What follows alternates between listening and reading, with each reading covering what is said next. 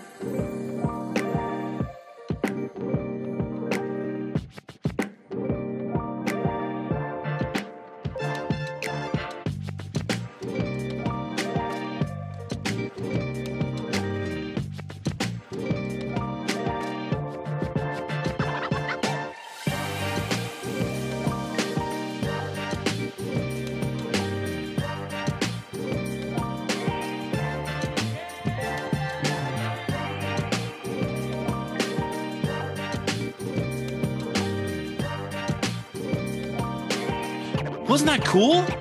Maybe that sparked a few ideas about how unlimited reality can help your organization.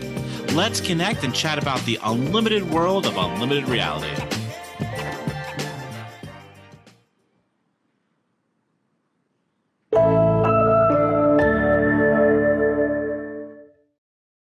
Thanks, Chad. All right, so I know the music was cool. I thought the music was cool. And I suspect that some of you are saying, okay, but what does that mean to us, right, in the intelligence community? So I'm going to translate some of what you saw into how I view it in support of the intel community. So, first of all, as Chad mentioned, we're organized around these three fields of play. And in the first one, the augmented workforce, for me, this is about training and training in the flow of work.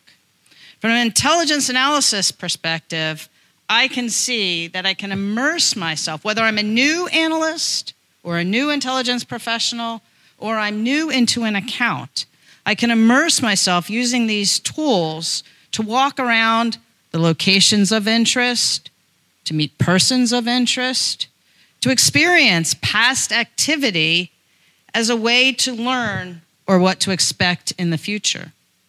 I personally am an experiential learner, and the fact that I can immerse myself in the environment that I have to study and analyze and understand and translate for customers will be a very powerful tool.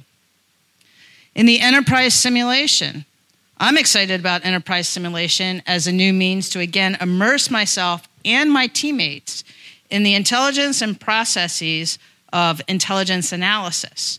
And I'm going to show you an example of what we mean by that in a moment. And finally, in the X reality, in that world, perhaps our future USGIF GeoInt conferences will be taking advantage of this, where we can have participants online in the metaverse and participants in person together, and we can share panels and we can exchange views and just imagine the kinds of demonstrations and panels that can happen in the metaverse through that digital means that we can all experience. So, as promised, I wanted to talk a little bit about enterprise simulation and what the potential of the future for intelligence analysis might be. And for me, this example is that holodeck.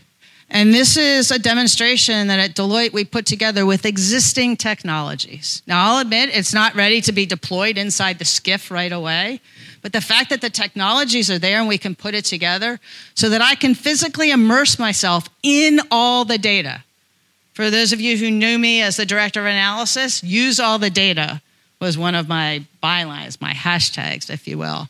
And in this immersive experience, I can experience the data all around me and not just read it, but see it and see how the, the information that's coming from different intelligence sources integrates and works together. I think that's going to be very powerful. And I'm imagining not only for my intelligence analysis work, but when I go to create a product for my customers, not being a static product, but also being an immersive experience. Imagine at an Ops Intel, where suddenly the key leader and those around them are immersed in the intelligence of the day and can start to play what if scenarios due to the AI that's running behind this about what happens if this moves here or these people say that, etc. So I find that very exciting and very, very powerful for our future. If I have to sum up what unlimited reality is in three words, it's these three words everything, everywhere, all at once. And what does maps to metaverse mean to me? It means don't just read it, but experience it. So, with that, I'm going to turn it over to our first panelist, and I'm going to do a short introduction. And I warned them that I took what I could find in a very quick survey on the internet. And Dane Johnston, who's the director of Omniverse at NVIDIA, is passionate, very passionate, about taking the PC gaming experience to the next level. And he works tireless, tirelessly with game developers across the world to do so. In his art, in his heart of hearts, Dane is a technical artist who straddles the line between technology and art as close as possible.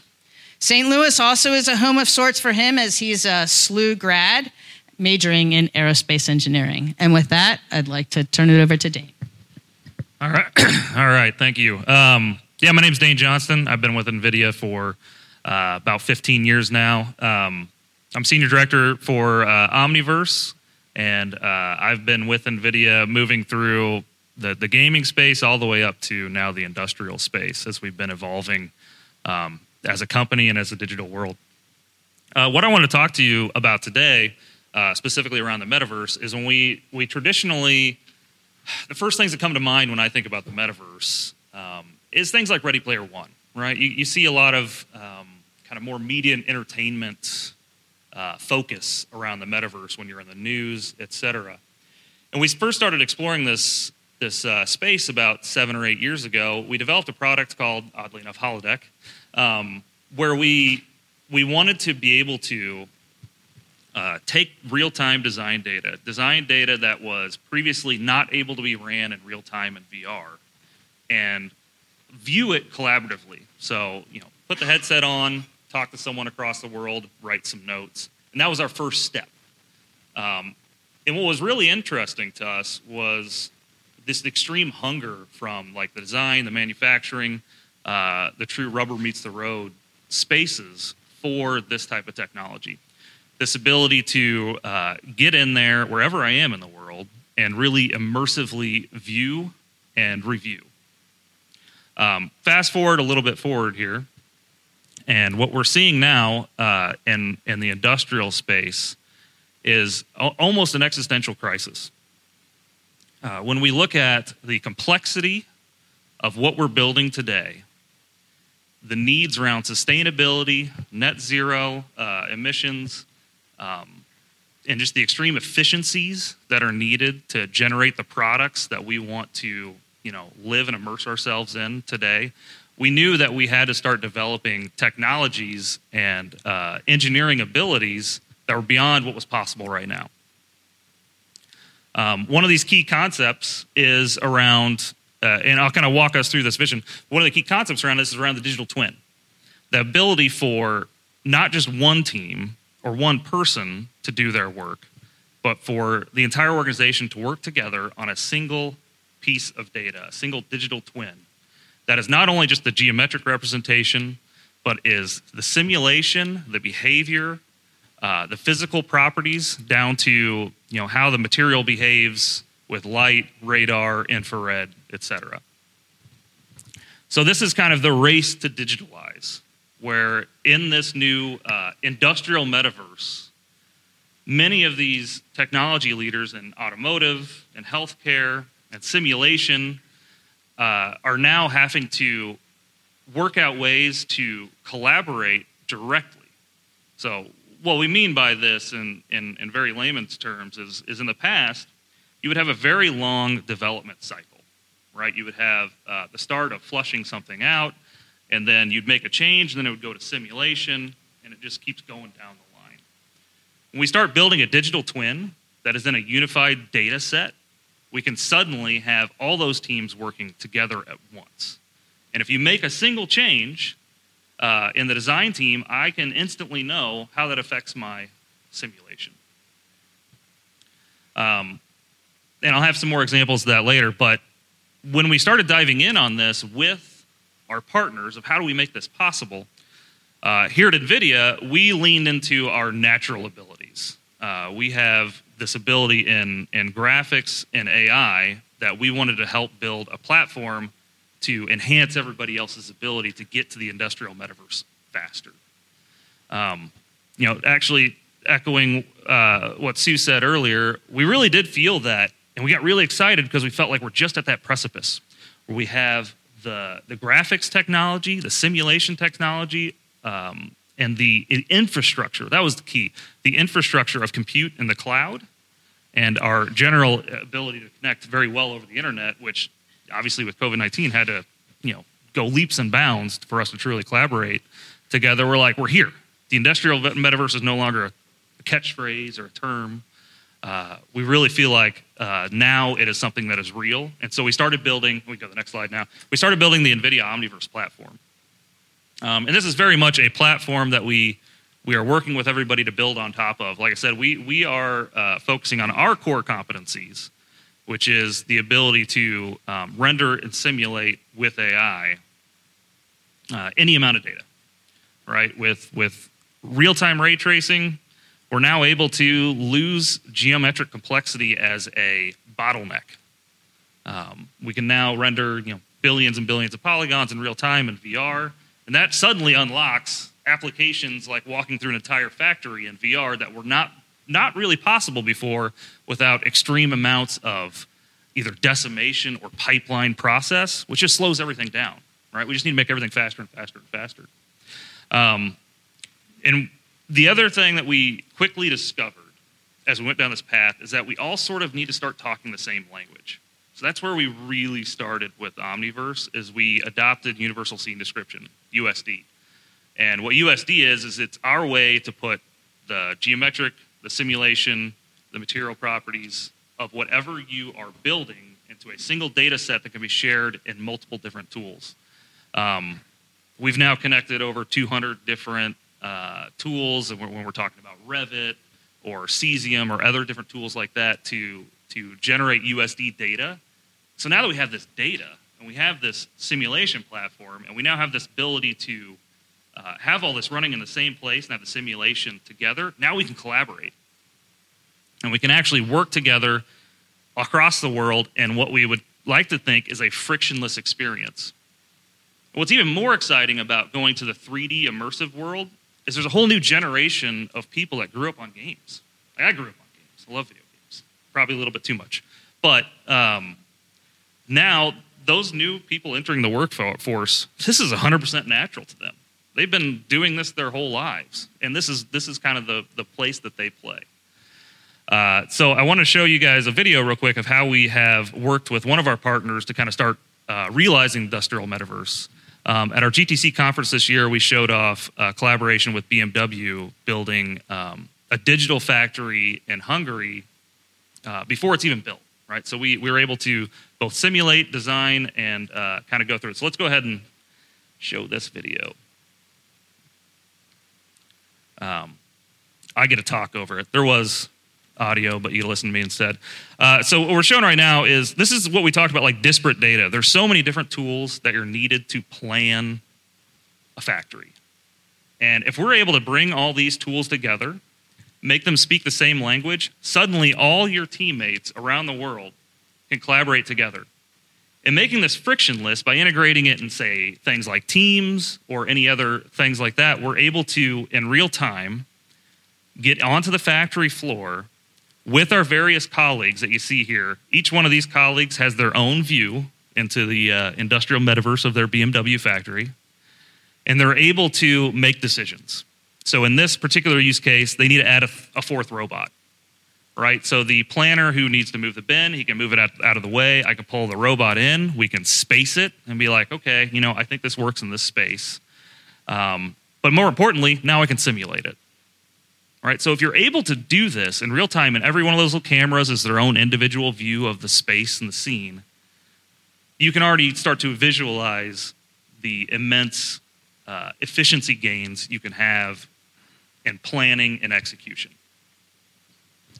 Um, we can go to the next slide now. Oh, I guess it's playing the video again. Uh, you know, we're, we're working hard to try to unlock everybody to build on top of this platform.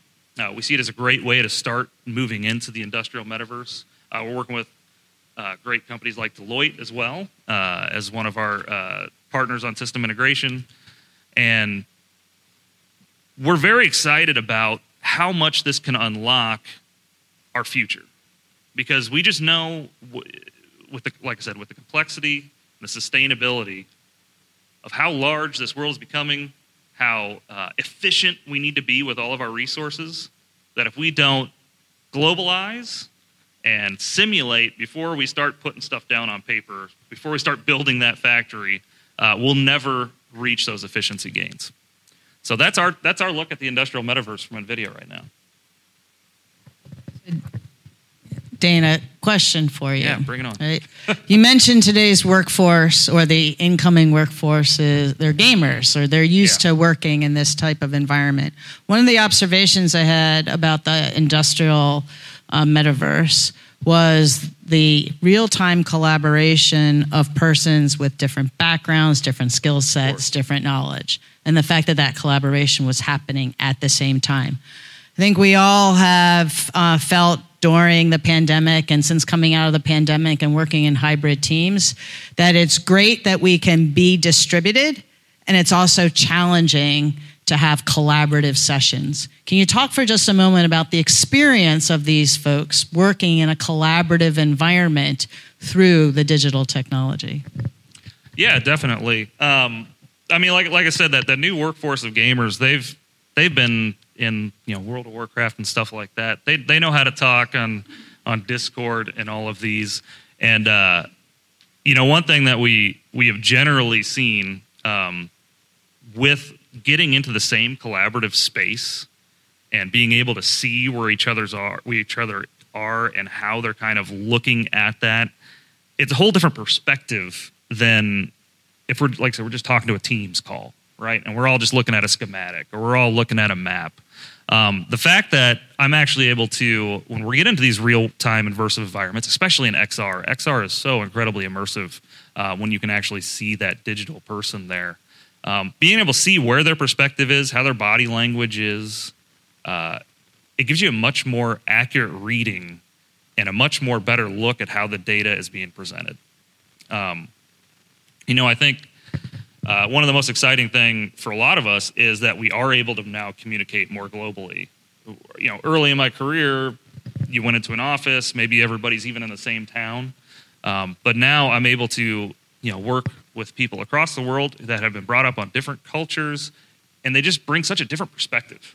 And being able to do that collaborative in the same space, it just makes your work so much more effective, and you go down new paths that you didn't know about.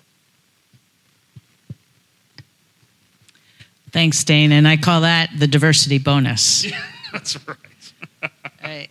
Uh, please capture your questions we'll have a big q&a session once we work through all three of our panelists next i'd like to introduce scott lawler scott is the president and ceo of lp3 where he provides leadership and subject matter expertise to their customers in the areas of enterprise architecture, information assurance, security architecture, enterprise management operations. And prior to LP3, Scott was an Air Force officer as a cybersecurity leader, having impact standing up several cybersecurity plans, including the formation of the insurance, the Information Assurance Vulnerability Alert Program. I think Scott also has direct ties to the GeoInt community, having been the CISO for the National System for Geospatial Intelligence. Um, but from my personal culture perspective, one of the things I admire about you is the way you give back to the community. As a serving on the board of directors for Untrafficked, which is a nonprofit seeking to stop child sex trafficking across the country.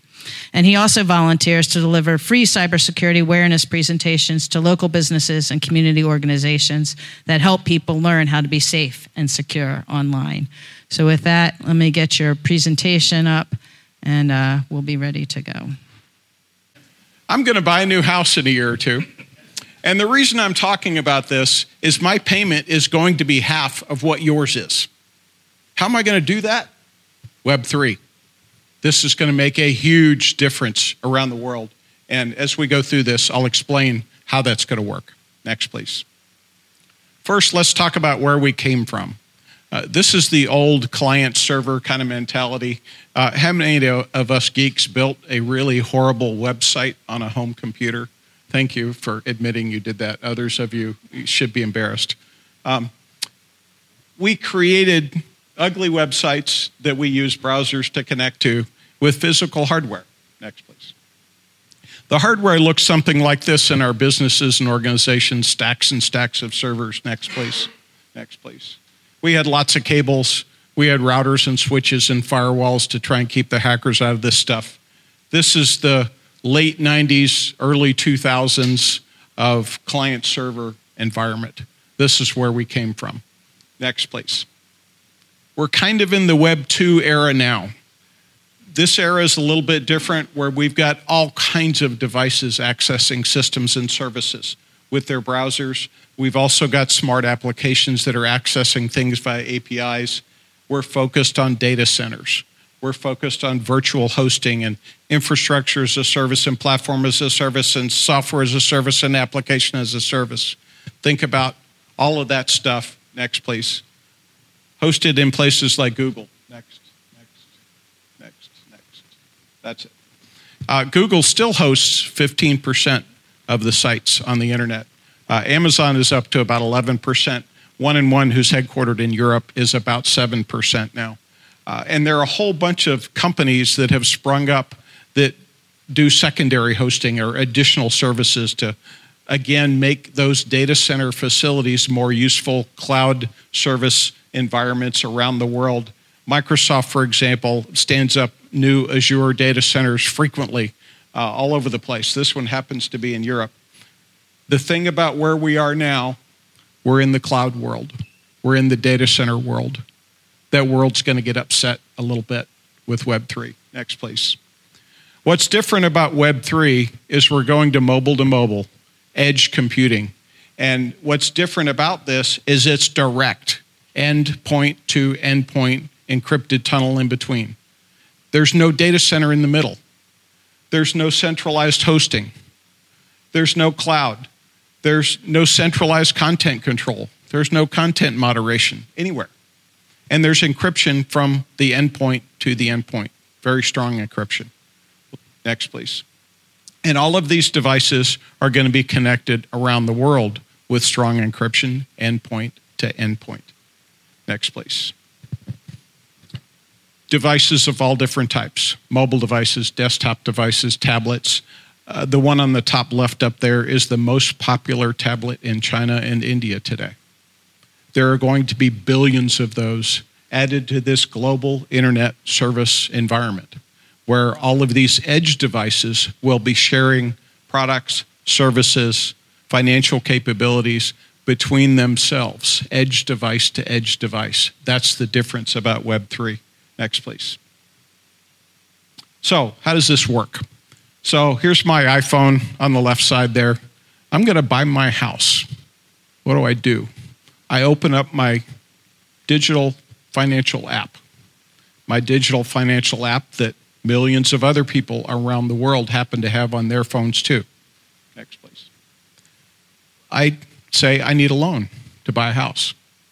And there are, say, 200,000 of those people that are going to loan me a couple of euros, a couple of yen, a couple of rubles, because with encrypted communications, this data goes right through those firewalls. Around the world, people can now participate in the financial community where they may not be able to today. And those people are going to give me a loan for two or three percent. Or I could go to my local US provider and get 10 or 15 percent because of what the federal government's doing to interest rates right now. Which one am I going to choose? I'm going to let my friends around the world with their mobile apps give me a loan. What is this going to do to the financial community? It's going to pull the rug out from under them, not just in the US, but around the globe. Next, please. Next. Another example if I have a huge compute task that needs to get done, I'm going to take my phone out and I'm going to take a video of everybody in the room and do automatic facial recognition, social media research, trend analysis, look up all your backgrounds and do the SF86 background check, all that done before it gets back in my pocket. How do I do that? I have 20,000 of my friends out on the internet that have sold me a fraction of the compute time on their cell phone CPUs. I've got massive distributed computing functionality, endpoint to endpoint. I don't need to do that in a data center. I don't need to get somebody's permission to set that up. It's a market, online market, Web3, point to point services. These things are coming to your phone soon. Next, please. Global impact. This is a big deal. Next. One of the early things that we're seeing already in the gaming community is they're starting to do point to point services where there are different kinds of interactions that are going to be happening that we haven't seen before. Uh, and, and banking is just an example of one of those. Next, please. Quantum proof encryption is rapidly approaching. Uh, there are some services already available now where this encryption is, is better than the decryption capabilities that uh, governments around the world have today. And this is going to cause a problem later that I'll get to in a minute. Next, please. Global financial disruption, I already talked about. Today, people use SWIFT, they use ACH, they use wires to transfer money from point A to point B. You won't have to do that in the future. I'll be able to exchange value with somebody in another country and automatically go through a stable coin, and I get dollars and they get whatever they want. And it doesn't matter, it's point to point. Automatic uh, currency uh, transactions. There's no bank, there's no government involved, there's no taxes that automatically get deducted. It's point to point transactions. There's going to be a lot of disruption with Web3 technology. Next, please. Borderless commerce, I kind of already talked about. Next, please. International trade is going to skyrocket. International crime is probably going to skyrocket too, because criminal organizations are going to realize, oh, I can send money back and forth this way, and it's not tracked. Next, please. My last point this technology is going to blind governments. What I mean by that is they're not going to be able to track and see financial transactions. They won't be able to tell that I bought or sold something because that's an encrypted point to point value uh, uh, transfer that I make with whoever I buy or sell a product to. And this is a huge deal to governments all around the world because they will lose visibility that they have today that they re- rely on today to see what all of us are spending money on. Uh, the Fed uh, just started a new program called FedNow, where they're doing 24 hour uh, transaction processing and monitoring. They don't mention the monitoring part of that. They also reduced the dollar amount that banks have to report down to $600 now. Used to be 10,000. Governments are monitoring more and more, and Web3 blinds them to that. So the key message I want to leave you with is when I buy my new house, I'm going to get a really good loan rate because I'm going to use my Web3 friends spread out all around the globe. The Web3 is end to end and no longer through those data centers. Thank you. Scott, thank you very much. So I was really taken by your point about Web3 as being mobile to mobile edge computing, really doing that computing at the edge. I'm curious about what you think about space as the next frontier and edge computing in space. Will it be the next Web 4? It could be. And one of the things happening in space is that it is the new uh, commercial capabilities like Starlink popping up around the globe and other providers are going to provide different communication paths for Web3 services to interact. And they're not going to be able to be controlled by the various governments that wish to control that anymore. Uh, the, the internet is going to become more free and more open in the next few years. And we're seeing that happen already. Sort of the death of transparency. Correct. Thank you. All right, I'd next like to interview, introduce Mark Donovan. Mark is the Global Director of Digital and AI Solutions Group at Nestle Purina Pet Care R&D Network. Through his work at Purina, Mark aspires to make the lives of pets and all of us who care about pets to make them better and more fulfilling. He accomplishes this through digital products for pets that use AI to translate pet data into meaningful insights. Prior to joining Nestle Purina, Mark also enjoyed a 19 year career in the U.S. Air Force as a logistics officer and served in the Air Force Reserve as a command officer. Mark and I both share a great passion for CrossFit and living a healthy lifestyle. Over to you, Mark. How's everybody doing? Okay. So I apologize for standing in front of you. Maybe a little bit less uh, tech impressive, but I'm anxious and excited to share a little bit about the AI enabled tech space that Purina is actively engaged in. And we'll pull some slides up here momentarily. So think of this as pet meta. Next slide. But first, we have to talk about pets. How many, how many dog owners, cat owners do we have in the audience? Show of hands. Yes, ah, I love it. Uh, how many of you wish you knew what they were doing right now? A few? Is it, is it a mystery? If you're a dog owner, they're probably a couch potato. It's probably a couch potato. Cat owner's probably trying to figure out how to piss off the dog, right? Uh, do something like, like that. Um, for those of you that are pet owners, just from the audience, describe for me, just throw out some words for me that describe the relationship that you have with your pets. Chaos. Okay. Sub, uh, who is subservient to who? To, to them. Okay. What else? Codependent. Unconditional love. Yes. How many of you look at your pets and you think family? You think kids, right? Or ornery teenagers, uh, maybe. Uh, yeah, it's, it's very normal in, the, in this pet owning society that we live in for us to uh, anthropomorphize, to humanize our pets. And as a result of that, uh, our world is experiencing a massive pet products industry. It's, it's quite impressive. How many of you that have pets are feeding Purina products to your pets? Oh, thank you very much. I appreciate that. Uh, for those of you that didn't raise your hands on that question, but did to say you have pets, you, I'm sorry, but you're going to have to you're going to have to step out for the next few minutes. Now, actually, you are my target audience for tonight because I want I want to get you on the Purina bandwagon. Um, let me introduce you to one of my pets. This is Jocko Donovan. Uh, named after a really badass Navy SEAL named Jocko Willink.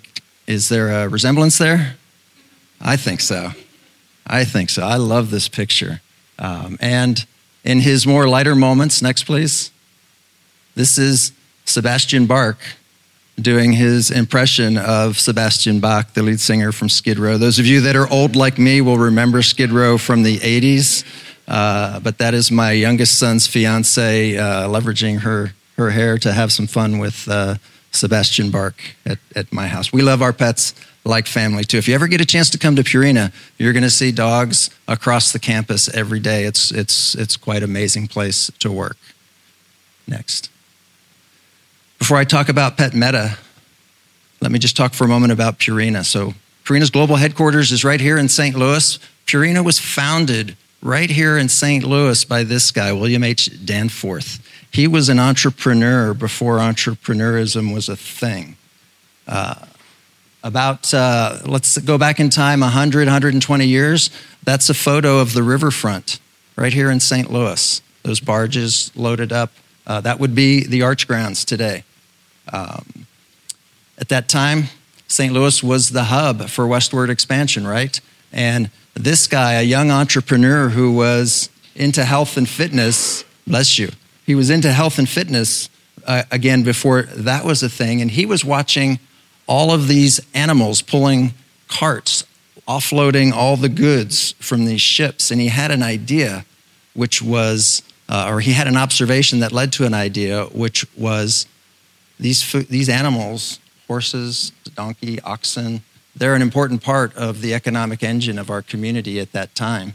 Uh, and he watched people feeding them slop, leftovers, very not nutritious at all types of food. And his idea, as, a, as somebody that understood human nutrition, was why, what if I made a product that was nutritionally formulated for the needs of those pets and we could make them healthier, more productive, more vibrant members uh, of, of this economic engine uh, and, and really help drive us. And so he created a company called, which now is called Purina Mills. It's not part of our dog and cat Purina any longer. Uh, but if you drive the highways of the US and you see the checkerboard on silos, that's the company originally that William Danforth founded. Uh, in the 1920s, as pet ownership became a thing, he started formulating food for dogs and cats as well, and that's turned into an enormously large industry that, uh, uh, that continues to grow and grow. Next, please. AI at Purina is everywhere, just like it is, I'm sure, in all of your businesses, right? We are renting AI, we are buying AI, we are building AI across all of our various uh, functional disciplines in our company. But I want to talk a little bit today just about this space, this emerging space of pet tech. I brought actually a newly launched product with me today. I'll talk a little bit about that. In the pet care category, again, it's an enormous category, $150 billion global category growing at an annual rate of about 5%. And that's been consistent for a very, very long time. Uh, pet food's very big. Purina is the number one pet food manufacturer in the US is one or two in just about every, every other company in the world. So we've got quite a presence in the food space. It's what we know, it's what we do. That's been our DNA. There are uh, about almost approaching a billion dogs and cats in homes as pets in the world today. That's quite impressive. There are more uh, dogs and cats in homes in the US today than there are children. Pretty amazing, huh? Most of you are like, I, I totally understand. If, if, you're a parent, right, you get that. Um, this smart pet tech space today is about a $3 billion industry globally, projected to quadruple over the next five years. And again, as you look at the human health and fitness and wearable uh, world, right, pet, pet industry is following quickly behind that. The opportunity for us in pet is, this, uh, is in this space of personalization. We love our pets like family. We invest a lot of time, energy, money in them, but a fundamental insight that we've, we've learned and see over and over repeated is pet owners uh, have this underlying lack of confidence that we're doing the best thing for our pet, that we're doing the right thing. And we believe that technology today now enables us to gain insight into the predictive health needs of our pets that we can't see. And so we're building a business around that. The generalized model that we follow, we're developing a lot of AI, particularly in the IoT or smart device space for pets. Uh, the general model that we're building around is this idea of data in, insight out, where the types of data, uh, particularly, well, in IoT and in the diagnostic spaces, we're going to ask you to build a profile of your pet if it's an IoT device, we're going to co- connect, collect a lot of sensor data. It's a diagnostic test, right? We're going to do a test and send it to a laboratory. Uh, we're also getting lots of federated and other types of third party data as inputs. The AI magic happens in between. Uh, I can tell you about it, but then I'd have to turn uh, a herd of wild Dobermans loose on you afterwards. uh, so that we're sure that you wouldn't share it with anybody. But ultimately, what we're looking for is to leverage AI to develop AI that takes these input data inputs that we can get from an individual pet and output for us very personalized insights about the pet's behavior, health, nutrition needs that are unique to, to your pet, to that pet. That data, uh, the AI that we, that, we, um, that we built and use in our model uh, is focused really in two areas. One, telling us what's happening every time we detect an event.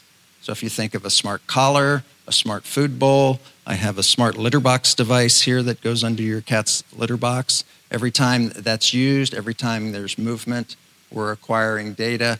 We have a portfolio of AI that's going to be assessing that event data.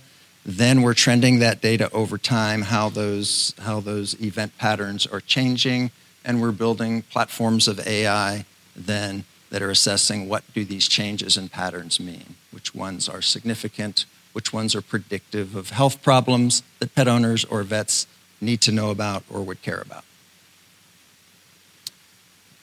This is a snapshot of Purina's current uh, commercial digital product portfolio. A lot of products out there, they generally fall into uh, three categories. One I would call direct to consumer, so this would be either websites or apps where you would go in and answer some questions about your pet, and we would make a personalized product recommendation for your pet for you, for you to purchase. And I'll, I'll highlight one of those in just a moment. Uh, next is uh, diagnostic products. Uh, we have uh, PetQ Check in the top left. This is an example of one where you can order from, from us a microbiome diagnostic test kit. So you'll get the joy of taking a swab of your pet's poop and sending it to the lab for us. Uh, we'll be able to analyze that and understand uh, the population of the microbiome uh, bacteria that live in your pet. We'll know what good, bi- what good bacteria is there, what bad bacteria is there, and we'll make uh, supplement recommendations to you through that website that will optimize the health of your pet's uh, gut biome. As just like in humans, if your, if your gut bacteria isn't happy, you're not going to be very happy or healthy. Uh, and so this is an interesting uh, value proposition where uh, the target consumer is really the bacteria, but we know the pet's going to benefit if the bacteria is happy and healthy. The last, uh, the last type of uh, product that you'll see in our ecosystem today are our smart devices or IoT devices. Uh, we, you won't see much in market today uh, from us. We've got a lot coming in the pipeline over the next year or two. the cat litter litter box monitoring device that I've got here uh, is one that you can go out and look at online, order online, and have underneath your cat's litter boxes uh, probably by the end of this week. Next slide, please. So, one example, I'll call this AI Light. Uh, we have two products uh, in market. Uh, one in the US is called Just Right by Purina, so that's justrightpetfood.com. Uh, in Europe, in pr- primarily in the UK, we have a company called Tails.com. We acquired that. We built Just Right we acquired Tails.com. Both of them are solving a very similar uh, value proposition where you'll come in and answer a lot of questions about your dog. We've got an AI engine that will run in the background that will custom formulate uh, a, a, a, product based on the nutritional needs of your pet. We'll give you opportunities to identify uh, the preferred protein source uh, for that, any other added ingredients. You even get to upload a picture of your pet and you get to name the product so that, as you see here with Bailey's Blend, Bailey's picture is on the label and uh, it will come to your house in a couple of days. A very nice, uh, premium, custom product designed just for Bailey's nutrition needs. We do the same with Tails.com, but you don't get to name it and you don't get a, to put a picture on it if you live in the UK. Next. This is probably a little bit more uh, technically complicated types of AI. There's a ton of behavior classification uh, modeling that's been done in our smart litter box monitoring system. So imagine this device underneath your cat's litter box. There are a series of sensors in there. There's an array of load cells uh, an IMU, so we're getting uh, Excel, accelerometer, gyroscope, magnetometer data every time your cat's using the litter box. This data is streaming. In addition, we've had you fill out a profile of your pet in the app, and uh, our AI then, every time that box is used, we'll run through a portfolio of models. First, we'll predict do we think it's a cat that's generating the data? Or do we think it's you generating the data because you're cleaning the cat? No, you're not using the cat box, but you're probably cleaning the cat box, hopefully. Uh, or um, it's something else uh, a baby crawling by the litter box, hopefully not. Uh, the washing machine running because it's in the laundry room. Uh, that may create vibrations that the sensors will pick up, right? And so we've got AI that's going to predict is it the cat? Is it a person? Is it something else? We've got AI that's going to predict in a home with more than one cat. Which cat is it? You don't have to put something on the collar of the cat. We're not doing visual recognition. We have AI that learns the signature of how your cat moves, right? Which is unique to each to each animal, uh, and so we'll predict which cat it is. Uh, we'll be able to tell is it actually using the litter box to go to the bathroom to eliminate? And if it is, is it urinating or defecating? Or is it in the litter box to do something else? And you can Google uh, Purina cat elimination behavior, and you're going to see research papers from some of my colleagues where we've identified that urinating and defecating are only two of about 30 or 40 different behaviors that we know cats do in their litter boxes. They do strange things in their litter boxes.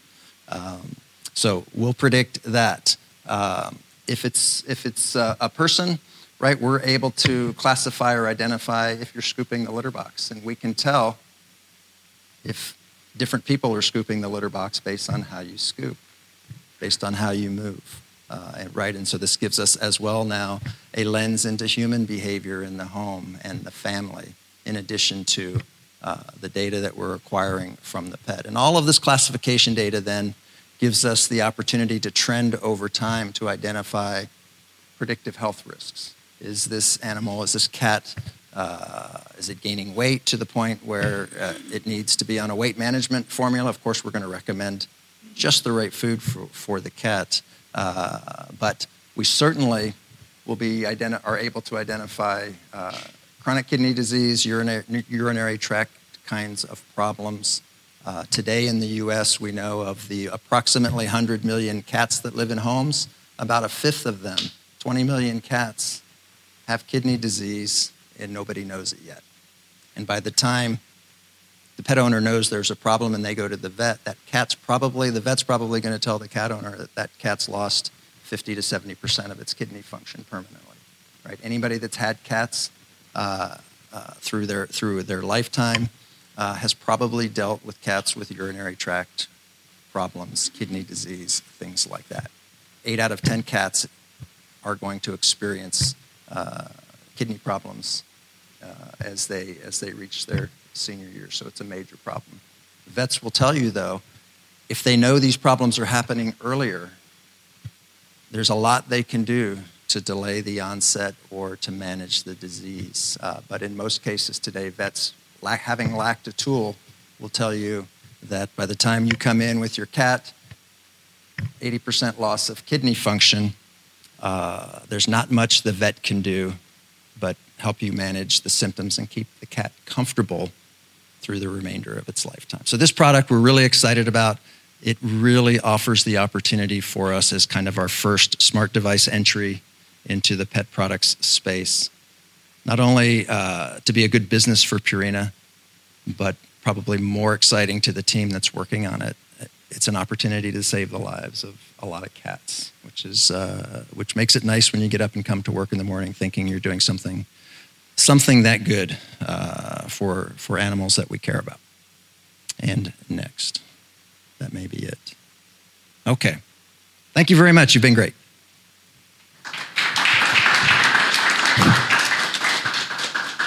Mark, that was great.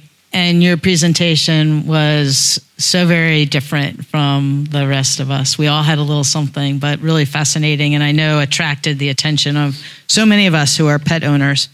Question I have uh, in the intelligence community or in the intelligence world, predicting the behaviors and actions of foreign adversaries, um, doing fraud detection, illegal act- activities is so critically important.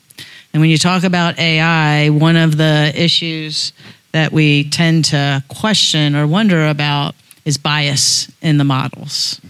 So I'm curious with all the modeling that you're doing, how is Purina addressing the issue of bias in the models?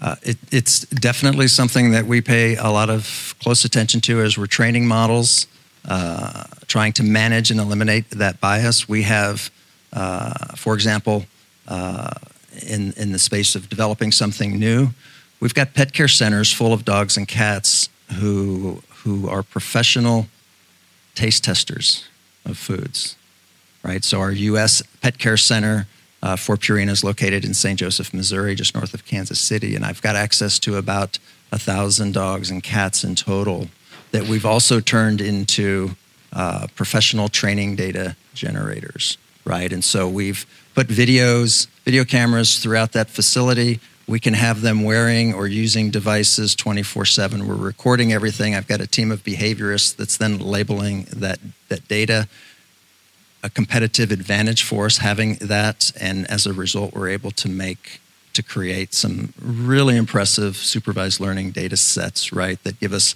a great head start right out of the gate. Now, once these models are in the wild, we're relying heavily on our engagement and feedback from people to tell us whether we're picking the right cat, predicting the right cat, or predicting the right behavior. A little bit more challenging in that unsupervised space a fascinating way to use subject matter experts yes. in the building of that data. Well, thank you all very, very much. And now we'd like to open it up for questions from the audience. Questions, comments. I knew there'd be one.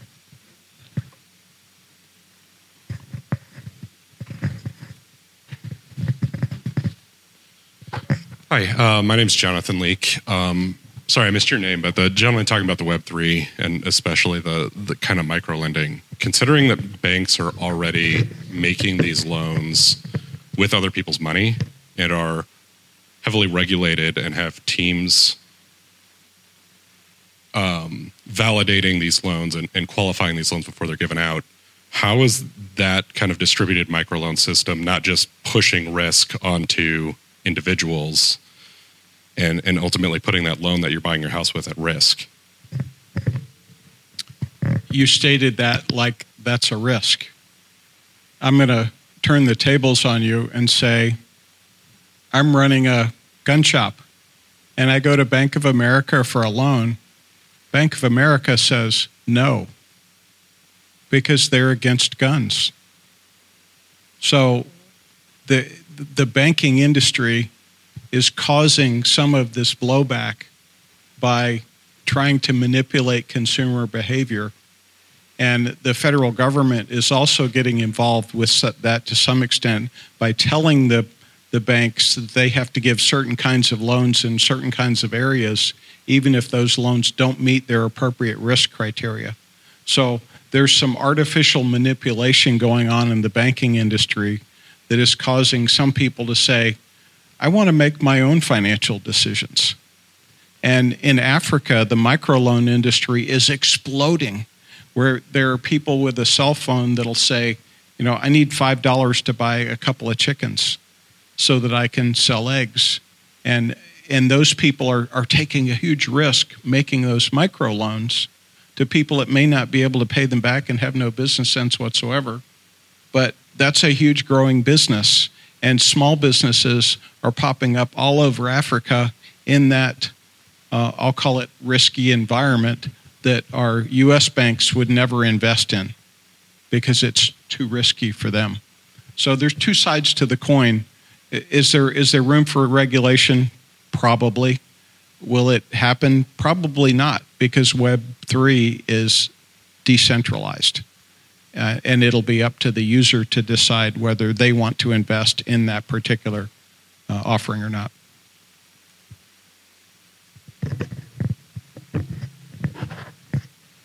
Thanks, Scott. More questions?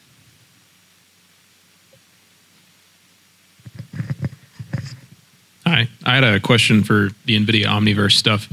Who is the is there a target audience that NVIDIA has in mind for Omniverse? Is it large companies? Is it uh, like purely large companies? Is it also like startups? Is it individual like people at home? Uh, do do you have a target audience? And if you do, um, do you have any sort of like uh, training or tutorial set up for uh, users for that? No, that's a that's a great question. Um, we have we have multiple when it comes to Omniverse. Uh, obviously, we have we have cloud offering, which is going to be more targeted towards large large businesses. But we also have uh, what we call roughly OVI, which is Omniverse Individual, and that's more targeted towards uh, you know small companies want to do small collaboration events, individuals. Um, we've seen a lot of pickup uh, with like the access to such a nice renderer in like the small AEC architecture uh, visualization space. So we do have kind of like that modeling towards everyone. Um, the beauty of being able to uh, use USD and, and starting to get on that Omniverse platform, even if you are an individual, is that that data format is actually exploding through like a lot of the other industries. Um, if you're in architecture space, you know, uh, a lot of the visualization tools, Unreal, et cetera, they all support USD now. Um, and we have uh, the ability for smaller individual teams to use something called Nucleus, which is our uh, how we transfer the data back and forth. So you're able to set up kind of like you know work to get a Nucleus setup going and and kind of work collaboratively. So we do offer both models. So I, I have a question. So we're all aware of the technology adoption cycle, right? The early adopters, the early majority, the late majority, and then the never adopters. I'm curious as to what you all see as the time frame for the early majority to start getting involved in and really adopting this technology. Uh, on my side, um, you know, some of you guys may have read a book called like Crossing the Chasm right? It is talking about that that early adopters and how do you jump and jump over that that chasm to uh, move forward. Um, we're seeing that. Honestly, we're starting to see it right now. You know, we, we're seeing that the if we look at the headsets that are available, the quality of the headsets that are available, um, the quality of rendering, so the the availability of the actual hardware to make this comp, uh, accomplished, and then finally the appetite um, from the community to move towards you know the idea of a metaverse. Uh, I don't think this one's going to fizzle. I think we're we're about to jump. So. Uh, Web3 technology is still uh, early adopter phase right now, but it is rapidly expanding and it's going to likely expand in the developing nations much faster than it will here in the US uh, because th- that's where the need is the highest for people that want economic freedom, where they have massive inflation of their government currencies. Uh, so I think that's where that's going to start uh, blooming first.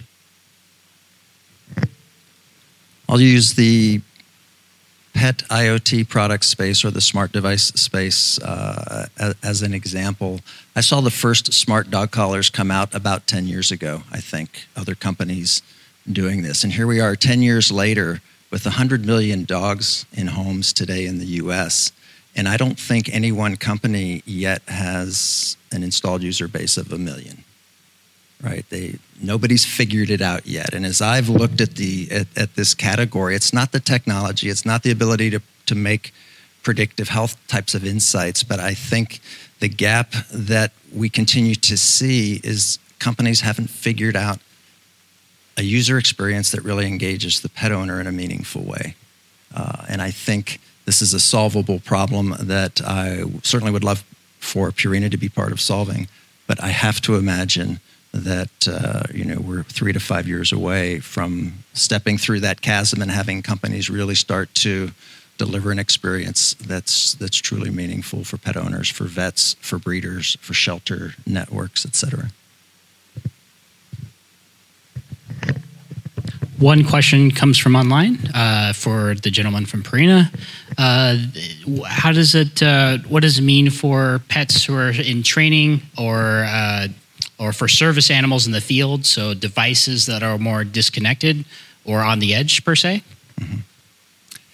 Yeah, um, uh, it's a great question. There's so many places we can go with this. Uh, for training, Pet Tech offers lots of opportunities for remote types of training opportunities for pets. Uh, the ability to uh, track pets' performance against commands uh, where, when you can see them and when you can't, uh, depending on what type of job those those pets might be doing. And I've lost the second half of that question. Service animals. Thank you. Uh, yeah, again, service animals, uh, a great opportunity for the training elements of the service animals, as well as tracking their performance and their ability to serve. One of the areas that we are looking at, uh, and I think this is an area that has relevance with service animals, is this human an- human animal bond, human animal interaction. Right? I'm wearing my own wearable. I can have my service dog wearing its wearable, and the technology can certainly be uh, assessing how we're interacting together and based on or relative to the service dog's role and job how well it's performing that relative to the AI's interpretation of, of that data. Before I hand the mic over, uh, I will I will add just just one build because this is a really relevant discussion for us. Right, we're a food manufacturing company. I spend much of my time trying to convince executives in our company who have made their living making and selling pet food and don't understand technology at all. Uh, and so, a big piece of the gap for me is informing, educating uh, leadership. Uh, I can't wait for the next generation to come. Of course, that means that I won't be here either. Uh, but uh, right, really gaining, having leaders that understand the technology, and then leveraging that to be to enable the funding that's required. That's sadly lacking. Right, it's easy if if I uh, I walk into our CEO's office and say, "Hey, I want 10 million to do this." the calculus that's happening in their head is, and I can see the thought bubble, is okay, you know, I know Mark, I trust Mark, but I don't know if I'm ever going to see a return on that investment. But if I plow that into one of our food brands, I can tell you right now what I'm going to get out of, out of that investment uh, as a return. Two aspects I think will impede uh, a new technology adoption. Uh, one of the things is communications, high bandwidth communications. And that's rapidly changing with 5G uh, and space based internet. Uh, that's going to open up the aperture for, for broader adoption faster. In government, I think technology literacy is going to continue to be a barrier. And we see that in the security community where they understand a technology to a certain level, but anything new they perceive as higher risk from a cybersecurity perspective. And it takes cybersecurity professionals to properly advocate uh, for the right security controls applied to this new technology so the government uh, authorization official understands that it's okay to accept that risk. And, and raising them up to a level of, of technical literacy on the new technology is really important to removing that barrier. Yeah, that's a it's a really fantastic question because I feel like I could talk about it for like five hours. But um, I'll pick just a couple verticals. I don't want y'all here that long. Um, you know, one of the one of the the big adopting issues is just compute power, right? I mean, if we look at um, you know either through edge computing or through cloud computing, uh, a lot of the ability to run these simulations, visualize this world. I mean, it, it's incredibly complex, and you need to kind of to both their points here, you have to be able to frame it in uh, what's the value proposition, right? Like what is, you know, paying for, uh, you know, this large data center, Azure data center going to give me when it comes to either efficiency, operating efficiency, design efficiency, et cetera. Um, so that is going to be one of the impediments, just straight up getting people in the right mindset. Uh, one big thing with what we see with both what I would see actually with Web three as well, but with with current Web two is um, moving people's mindset from uh, you know capital expenditure to like operating expenditure, and moving them more from that, that capex to opex. Because once we're able to get people to start moving their computing into those spaces, we'll have more computing available to actually make this possible. Um, you know, one final note uh, on the technology side, because um, because you're talking about like a holodeck very specifically. Uh, when it came to XR and VR, um, which I'll just talk just real briefly about, one of the largest adoption issues has been, um, if you're familiar with that space at all, is first, first resolution. I mean, we're used to our phones right now. These phones don't look any better, right? They're all retina displays for the past five or six years. The headsets are just getting there, where the, the PPD, the actual quality of those headsets, is actually becoming human eye quality. And to do that, um, I mean, this is 8K per eye, and you need to render a virtual world at 8K per eye. Just think about how much compute power that is, like you know, like a nuclear reactor type of thing. Um, so, how do we enhance that? And and we do actually have a lot of good strategies with AI. We're able to infer a lot of how things are rendered. Um, with this latest cycle, this latest GPU cycle. Uh, now, this is going to be a gaming reference, but it's very relevant to how you render the metaverse world. We're able to generate frames through AI. So I only render one, and then I can generate automatically two, three, four frames um, that are just simply inferred. So now I've doubled my frame rate, tripled my frame rate, increased my resolution. That starts to unlock. So, you know, get that cloud computing going, get get those data centers going, and uh, you know, enhance all that through AI, and you're really going to start unlocking that visualization. I'm going to give a slightly different answer. So, as a human centered person, I think the greatest challenge is at the intersection of the human machine team with one word called trust.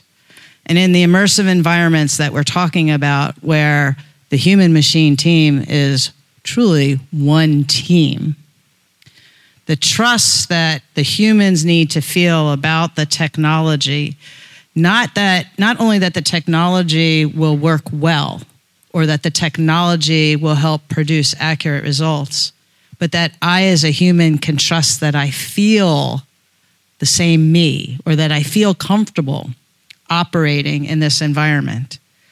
When i was as director of analysis the number of times when we were talking about moving into ai and computer vision and analysts were saying i was a political science major. I was a history major. I was a geography major because I don't do science, technology, engineering, and math.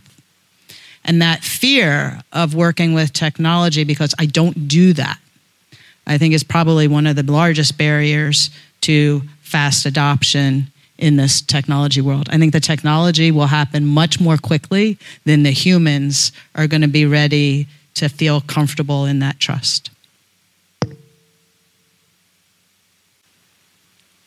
I, will just quickly say I think one of the easiest um, and most common ways that organizations are addressing these issues is through training, trying to upskill, reskill, to partner folks with training.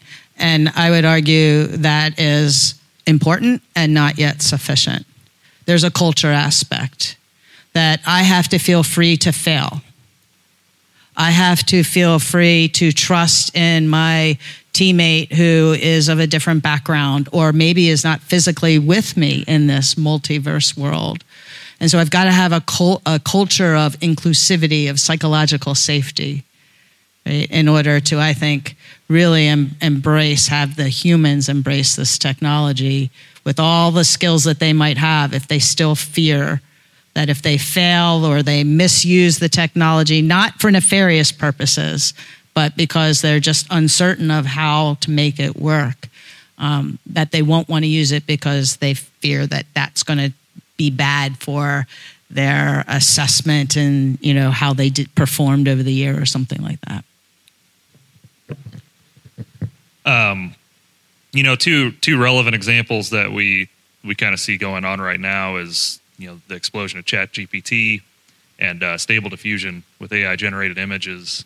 Um, I can't speak exactly to what our ethics committees are doing inside the company, but uh, I, I, have a team of artists in my team, and when Stable Diffusion came out, and you were able to suddenly just you know type in and have rather beautiful image that I could never make my own, uh, it was scary, right? It was scary for a lot of people. They they originally um, were concerned like, where's my job's going to be gone, type of thing. Uh, but but what we really quickly realize is that a lot of these uh, technologies are enabling technologies. They actually should be able to enhance your ability to be creative, enhance your ability to get your job done, and uh, understanding how to frame those technologies in those ways is, one of the best ways to kind of get that through the human the human problem. Um, but uh, probably a lot more I could talk on that. But that, those two particular examples really hit home to me recently. You ask a really good question, and I'm, I'm going to take a, a different approach to it.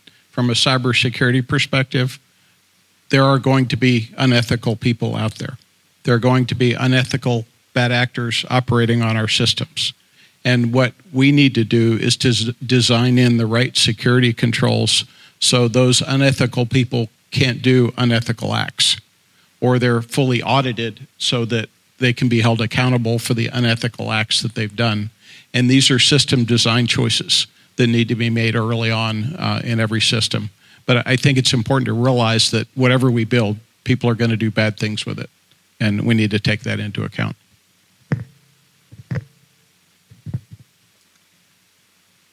Ethics is uh, certainly in the in the pet care, pet food business that we're in is a very relevant and important topic. Uh, our core business as a food manufacturer requires and relies on us not doing anything, not selling any products to a pet owner that's going to do harm to a pet, right? Certainly that's going to hit the news cycle very quickly. Uh, and as a brand, as a company, uh, not have a good, not have a, a good result for us.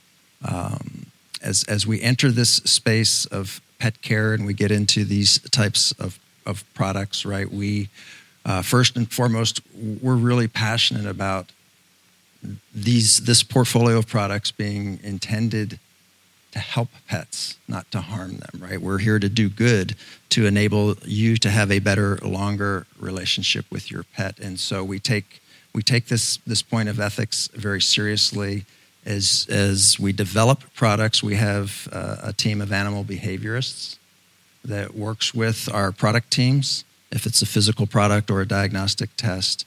And we're going to evaluate uh, all the safety aspects of both animal and human interaction with a hard good, a device, if you will, uh, as well. If we're asking a lot of asking you to enter a lot of information about your pet, uh, while pets are considered property property by law. They don't have humanhood, so they're not legally, uh, you know, the, the laws of personally identifiable information don't legally apply to them. We're going to treat them in that user experience with you as if they are human, and we're going to ask for your permission for us to be able to use the data for the purposes of delivering the user experience that you've, uh, that you've paid for, uh, as well as asking if you're willing to allow us to use that data uh, through what we think of as a citizen scientist community helping us to do to use that data to do even better good uh, for pets. Yeah, so I think your question is how do we get this technology inside the four walls of the SCIF? Um, yeah, I don't. Uh, we, have gone through this a lot as well, right? Because I mean, some of these companies that we're working with right now uh, on the industrial side, I mean, it's it's locked down hard. Like I can't even get certain headset devices in the door because they're worried about you know phoning home, et cetera.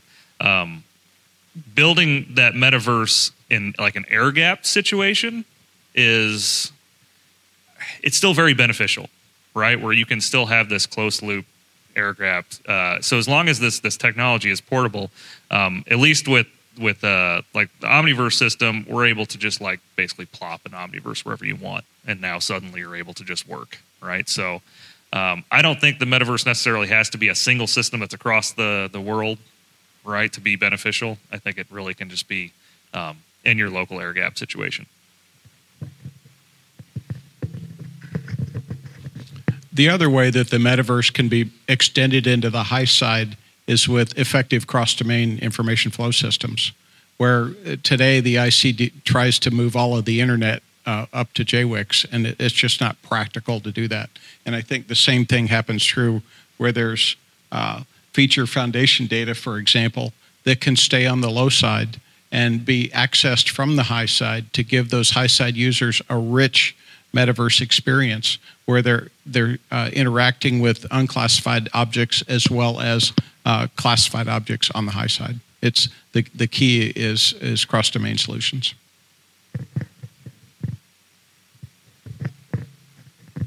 I'll just add, I, I'm excited about what's happening out here in St. Louis. I'm excited about what NGA is building with their new campus that will be very much more flexible and moving from high side to secret to low side and back and forth. I think there's opportunities for experimentation. I'm excited about what's going on in St. Louis with the, what I call the rent a SCIF, right, which is also creating new opportunities and ways for places where you can go and do high side. And so, you know, perhaps a, a great T Rex type of innovation project would be to start looking at how do you bring this technology into the SCIF environment um, through what's uh, available here in the St. Louis area. So, with that, I think we want to thank everybody for attending. Again, I want to thank Riverside Research and the T Rex for hosting this event, and I especially want to thank our panelists for the discussion. It was really very fascinating. Thanks.